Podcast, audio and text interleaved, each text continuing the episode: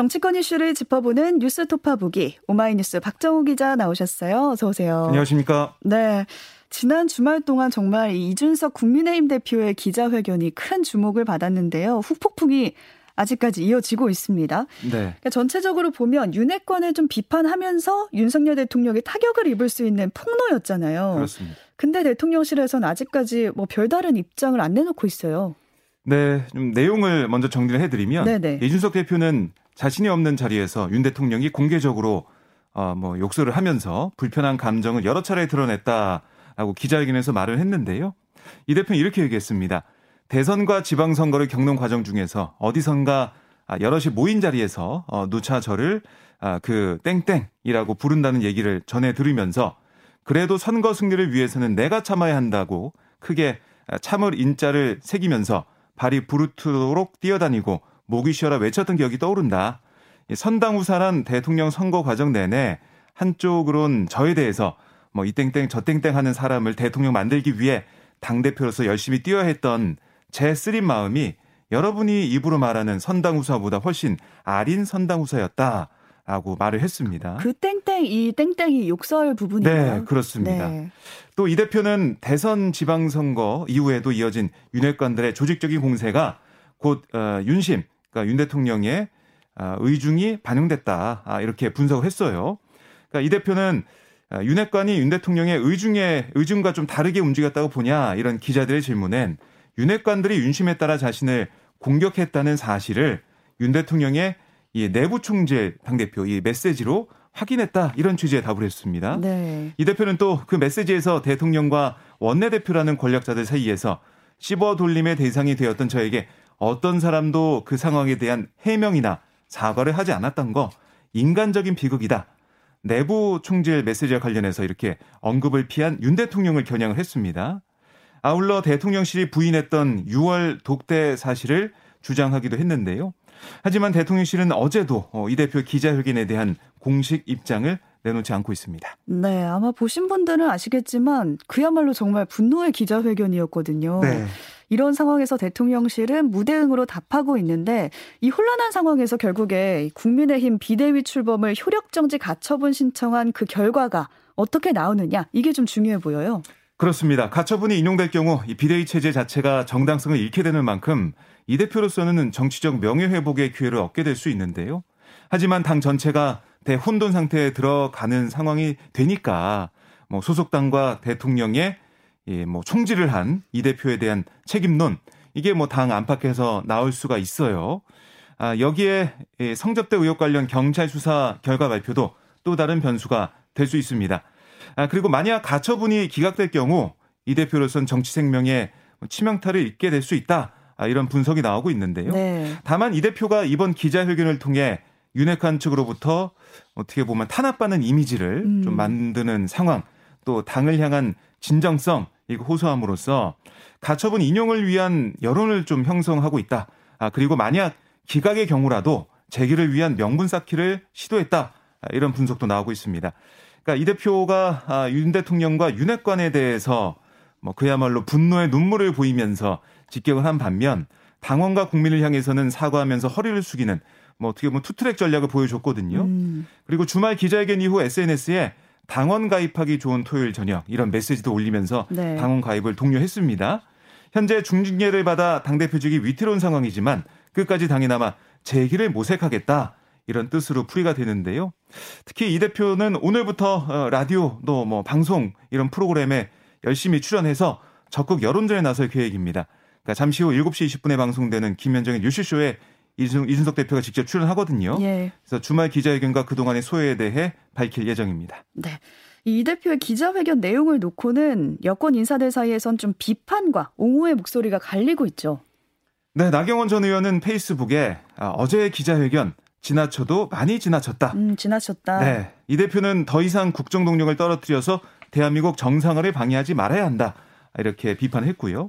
이어서 더 이상 눈물팔이로 본인의 정치사법적 위기를 극복하려고 하지 말고 여권의 분란을 만들지 말아달라 이렇게 덧붙였습니다. 또 이제 이 전 대표가 기자회견 하던 중에 어떤 얘기도 했었냐면 윤핵관들을 일일이 거명을 하면서 수도권 험지 출마를 요구했어요. 그러니까 관련해서 그날 이제 윤핵관으로 지목된 이철규 의원 뭐라고 했냐면 이 대표가 달나라나 화성으로 가면 나도 호남 출마를 고려해보겠다 받아쳤는데요. 네. 그러니까 지난해 이전 이준석 대표가 한 유튜브 방송에 나와가지고 윤석열 전 총장이 대통령이 되면 뭐 지구를 떠나겠다 이런 얘기를 했는데 그걸로 받아친 모습을 보이고 있습니다. 반면 친 이준석계 의원들은 지원 사격을 하고 있는데 김웅 의원은 페이스북에 자랑스럽고 짠한 국민의힘 우리 대표 우리는 전진할 것이다 이렇게 적었고요. 김병욱 의원도 이 대표를 향해서 먼 좋은 미래다. 그러니까 여의도 정치를 사람도 조직도 아닌 자유, 민주주의, 인권 이런 가치에 충성하는 정치로 탈바꿈시켜야 한다는 절규가 국민들에게 큰 울림으로 전달될 거다 이렇게 주장을 했습니다. 네, 또 여기에다가 이 대표의 그 양두구육 발언에 대한 논란도 좀 잇따르고 있습니다. 네, 이 대표가 이제 회견에서 돌이켜보면 양의 머리를 흔들면서 개고기를 가장 열심히 팔았고 가장 잘 팔았던 사람은 바로 저였다 이렇게 말을 했는데요. 네. 이걸 두고 윤석열 대통령을 개고기에 비유한 발언이 아니냐 이걸 놓고 공방이 벌어지고 있습니다. 그러니까 김미애 국민의힘 의원은 아니 당대표였던 분의 입에서 대통령 후보를 개고기에 빗대는 건 결코 해서는 안 될 망언이다라고 비판을 했고요. 그러면서 누구의 잘못이 아니라 본인의 일로 윤리의 징계가 있었다.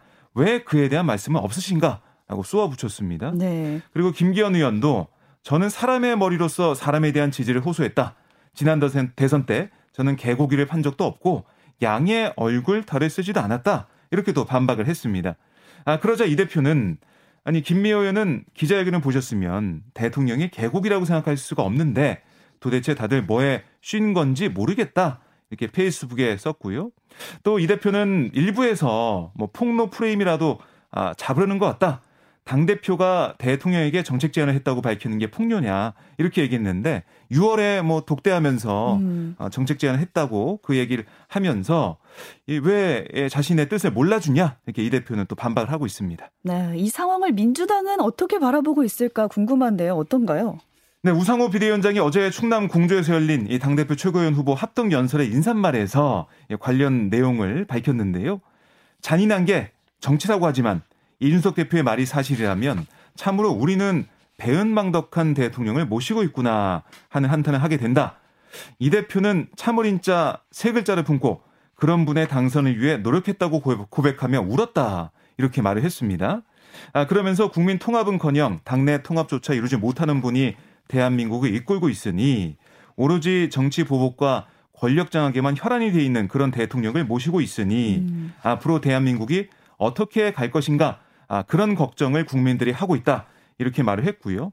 이어서 수해로 침수된 물건을 꺼내며 눈물 흘리는 수재민들 앞에서 사진 잘 나오게 비왔으면 좋겠다 이렇게 말하는 게 집권 여당의 수준이다 라고 비판을 했습니다. 네, 막말 논란에다가 이준석 대표의 기자회견까지 악재가 좀 계속되고 있는 상황인데요. 네. 윤석열 대통령은 오늘 8.15 광복절 기념사를 시작으로 좀 지지율 반등에 나설 것 같죠. 네, 오늘 이제 광복절 기념사에서 미래에 방점을 둔 국정운영의 청사진을 제시하고 또 취임 100일 기자회견도 17일 있게 되거든요. 네. 그 기자회견 통해서는 국정운영 100일의 성찰과 도약 의지를 전달하겠다 이런 계획을 세우고 있는데요. 특히 광복절 기념사에서는 미래지향적 대일 관계와 담대한 계획을 통한 대북 관계 개선을 위한 윤 대통령의 분명한 의지를 전달할 걸로 보인다. 이렇게 내용이 좀 흘러나오고 있습니다. 네. 그러니까 포괄적 대북 해법이 아니라 북한이 비핵화의 길로 나설 경우에 비핵화 진행 과정에 따른 이 단계별 구체적인 보상 방안 이게 있을 것 같고요. 또 이 감염병 예방을 위한 코로나19 사태 이런 것들을 거론하면서 감염병 예방을 위한 협력 같은 인도적인 지원에 대해서는 북한이 응하면 언제든지 협력할 수 있다. 이런 유화 메시지도 내놓을 것으로 예상이 됩니다. 아울러 대통령실 안팎에서는 대한민국 건국을 이승만 전 대통령의 제1공화국 수립 전으로 제1공화국이 수립되기 전으로 넓게 볼 수 있다. 이런 내용을 담으면서 이념에 기반을 둔 한국의 이 건국절과 관련한 소모적 논쟁 이거 좀 완화할 수 있다라는 그런 내용도 내놓고 있는데요. 국민 통합을 계속해서 추구하는 그런 모습을 보이겠다는 건데 오늘 기념사는 좀 봐야겠습니다. 네, 또 대통령실이 인적 쇄신을 할지 말지 거기도 좀 관심이 모아지고 있습니다. 예, 당초 윤 대통령은 인위적인 인적 쇄신 없이 전국을 돌파하려고 한다 네. 이렇게 전해졌었는데요.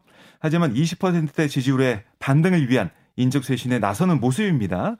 근데 이게 이제 인사폭이 어느 정도 될 거냐 여기에 대해서는 의견이 엇갈리고 있는데요. 경제안보 라인을 제외한 전원 교체부터 아니면 정무, 홍보 라인, 소폭 개편 이런 것까지 다각도로 검토가 되고 있다고 합니다. 오. 김대기 비서실장과 최영범 홍보수석, 또 이진복 정무수석, 강인선 대변인 이렇게 뭐 중심으로 하는 또 이제 사회수석과 시민사회수석을 포함하는 큰 폭의 인사에서부터 홍보 정무수석만 교체하는 소폭안, 그러니까 홍보 라인에는 김은혜 전 의원과 또 전직 언론인 출신이 가는 그런 상황. 또 정무 라인에는 김용태, 김재원 전 의원 등 3선 이상 전직 의원이 주요 후보군으로 거론되고 있습니다.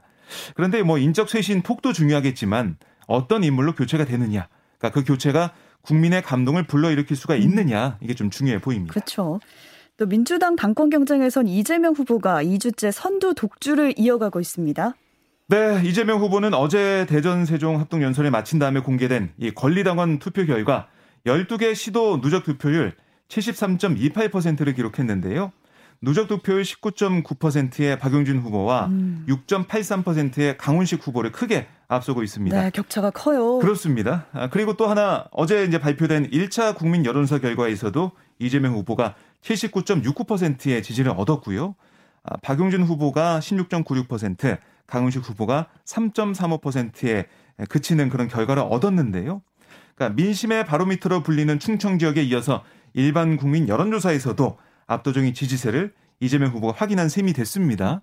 그래서 남은 2주간의 전당대회 후반전, 사실상 이재명 대표 선출 수순으로 흐르는 게 아니냐 이런 전망이 나오고 있고요. 네. 또 최고위원 경선에선 정청래, 고민정, 장경태, 서영교, 박찬대 후보 순으로 결과가 나왔는데 2주간의 누적 집계 결과 친 이재명계 후보들로 분류되는 4명의 후보 모두 여기도 뭐 당선권에 포진하게 됐습니다. 네, 이재명 후보가 또 너무 큰 격차로 앞서다 보니까 좀 흥행이 좀 덜 되는 것 같기도 하고요. 그렇습니다. 흥행과 좀 반배하는 그런 면이 있습니다. 네. 네.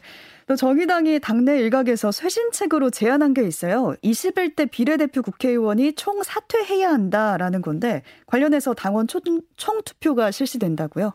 네, 의원 사퇴 권고를 무는 당원 투표. 뭐 이거는 여야를 불문하고 역대 정당에서 유례없는 일인데요. 네. 당원 총투표 제안자들은 대선과 지방선거 참패를 겪은 당의 근본적 인적 쇄신을 위해서는 현 비례대표 의원들이 총사퇴해야 된다라고 주장을 하면서 이 사퇴 권고 당원 총투표를 발의했거든요. 21대 비례대표 의원인 류호정, 장혜영, 강은미, 배진교, 이은주 5명 의원들이 일괄 사퇴를 하고 이 자리를 새로운 인물, 즉 후순위자들로 채워한다 이런 주장을 하고 있는 겁니다. 네. 그래서 이 지난 7일 1,002명의 당원 이름으로 발의 서명부를 제출했고요.